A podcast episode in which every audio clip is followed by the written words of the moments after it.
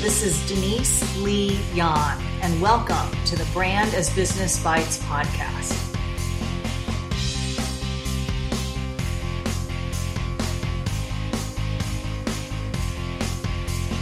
The Brand as Business Bites podcast features great stuff for your brain to chew on, including insights and interviews with newsmakers, brand builders, and thought leaders.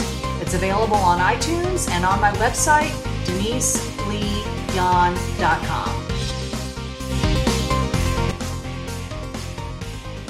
Today I'm talking with Ari Weinzweig, founding partner of Zingerman's Community of Businesses, which includes Zingerman's Deli, Zingerman's Creamery, and Zingerman's Bakehouse.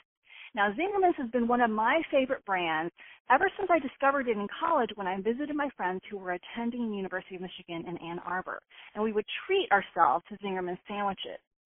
Once I became a student of brands, I discovered that Zingerman's was a very ad- admirable brand given its unique culture, standards of operation, and business model. People around the world study and learn from Zingerman's on how to run great businesses, become great leaders, and build great brands. So I was delighted when I got to meet Ari at a conference earlier this year that we were both speaking at. I have so enjoyed reading Ari's books, and I'm glad he's here today to talk with me about his latest book, Zingerman's Guide to Good Leading, Part 4, A Lapsed Anarchist Approach to the Power of Beliefs in Business. Welcome, Ari. Thanks for having me on, Denise. It's a pleasure. Now, Ari, as the title of your book suggests, this is part four in a series of books that you've written about business and leadership. And you've written so much good stuff that I feel like we could talk for hours, but I'm really going to try to keep our conversation focused today on your new book and the topic of the power of belief in business. So let me start with a quote from your book. You write, every single thing we do, every single thing we experience, everything others around us do is being radically influenced and more often not initiated by beliefs. Strongly held beliefs are at the core of everything we experience.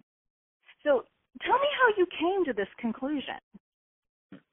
Yep, it's uh well, that's the whole book. It's uh you know, obviously I knew it's not like the term beliefs was unfamiliar to me but I, I think at least in my uh, you know life experience, which isn't that short, uh, mostly beliefs focus in, in conversation focus around religion, politics, and sports, where people sort of banter back and forth. You know, people rarely change their minds, but they they share their beliefs pretty quickly. But uh, I really had never thought very much about uh, the importance and, and, and critical nature now, I would say, of beliefs in the work that we do, and and, and of course it's it's 100% applicable in our lives outside of work too. But you know, because it's framed as a business book, that's how it's set up. But mm-hmm. uh, two two things got me going. Uh, one was really out of a frustration I was having with a work group that we had put together. We we have about 700 people in the organization. Uh, we do about 60 million dollars in sales, and we have I think uh, 10 businesses now. So we're we're we're sort of always pulling together uh, work groups across the organization to deal with big issues, and we had a quality issue uh, that extended across the organization. And uh, and as a result, we pulled together this work group of partners, key staff, uh, et cetera, to deal with it. Uh, as you know from the earlier books, we do a lot with visioning. So we wrote a whole vision for the project. Uh, some of the people on it had equity, who had a lot of seniority, all the things that you would think by all rights normally would make a work group successful.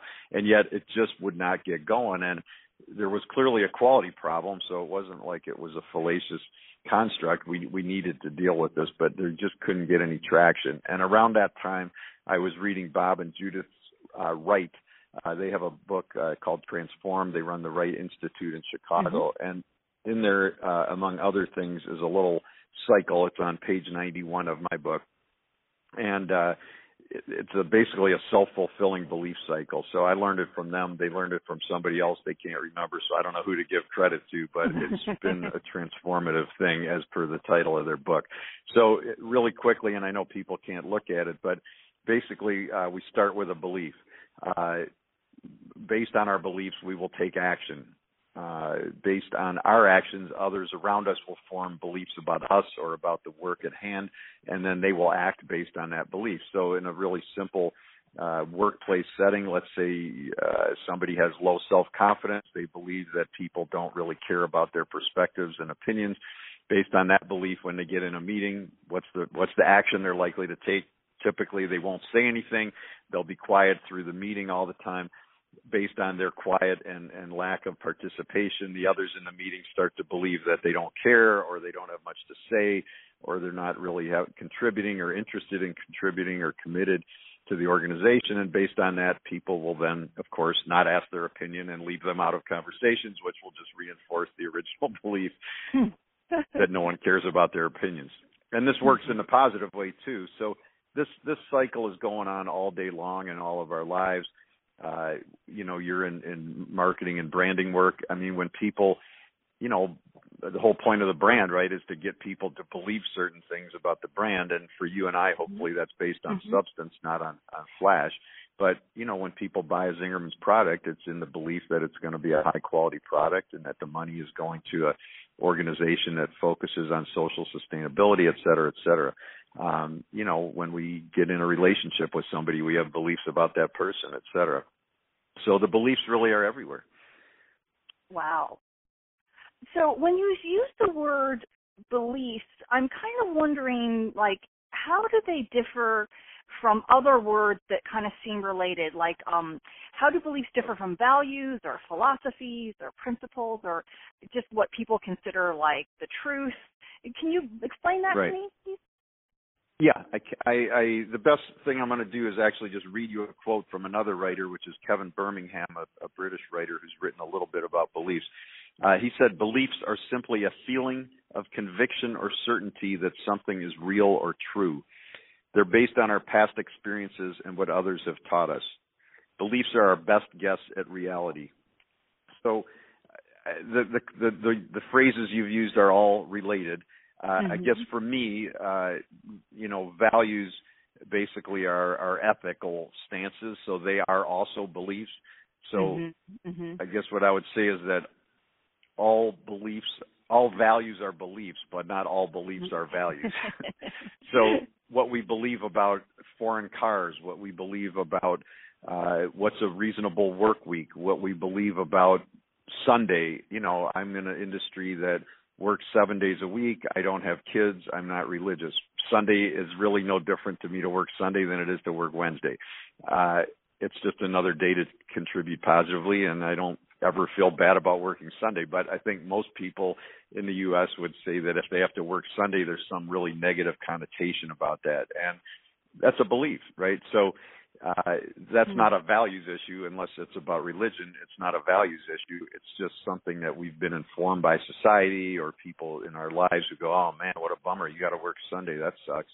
And right. and so out of that, we sort of are we're acting on that belief. And if you can imagine what people's energy would be like if they've been hearing that from their friends all day. uh, when they get to work, it's unlikely that that day is going to go really well. And it's basically because it started with negative beliefs. Yeah, well, so okay, so that's a really good example of, uh, or a setup for my next question, which is that um, you, in your book, you write that beliefs are not fixed.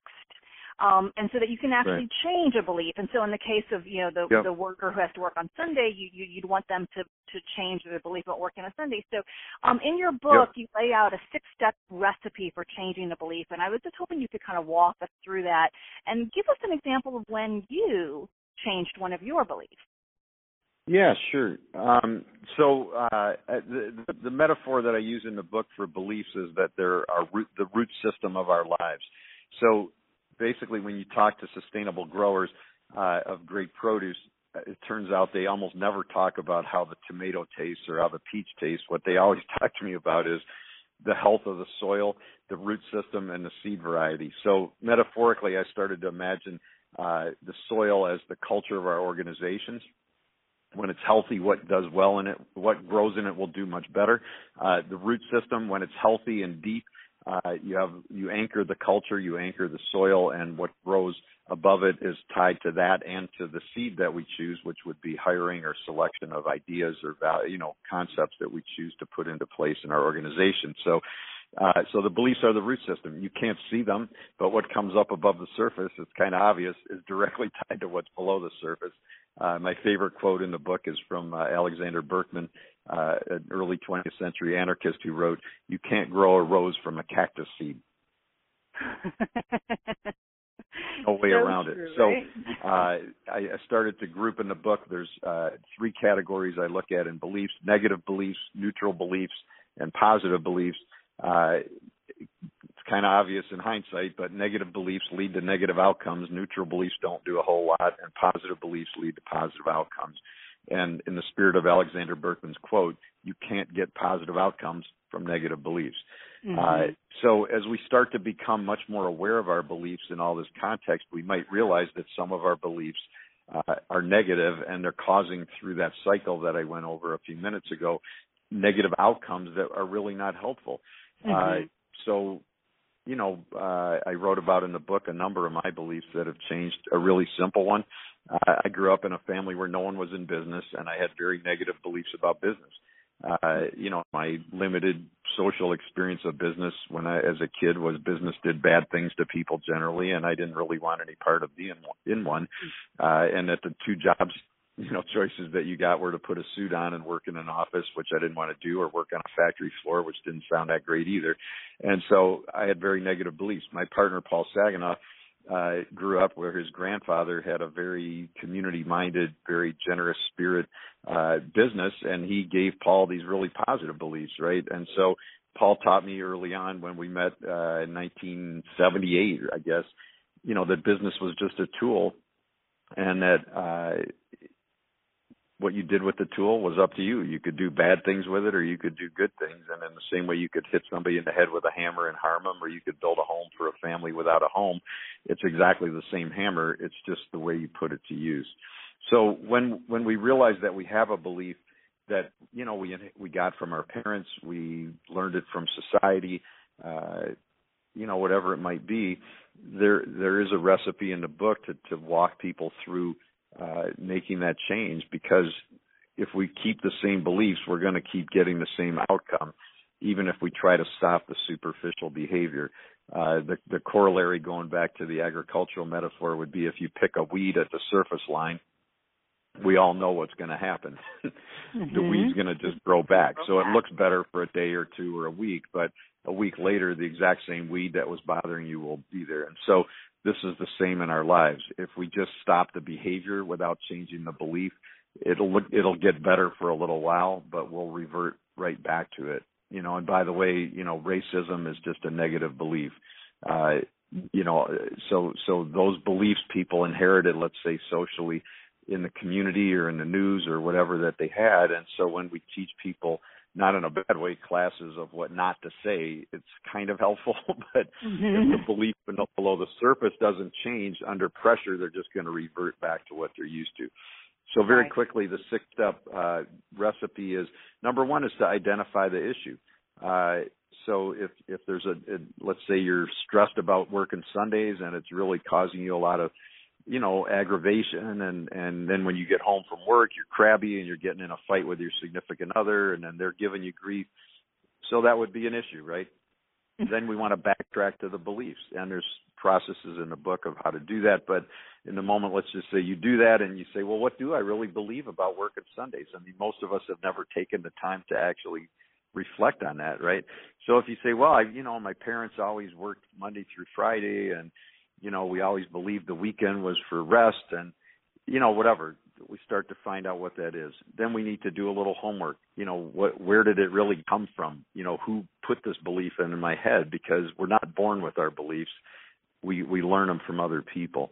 Uh, the fourth step is to sort of check the equation. What am I getting out of holding on to this belief? So maybe there's something to gain from it and it's more important to you to keep the belief that working Sunday is a bad thing but at least you make a mindful choice that these are the outcomes that go with that belief, right?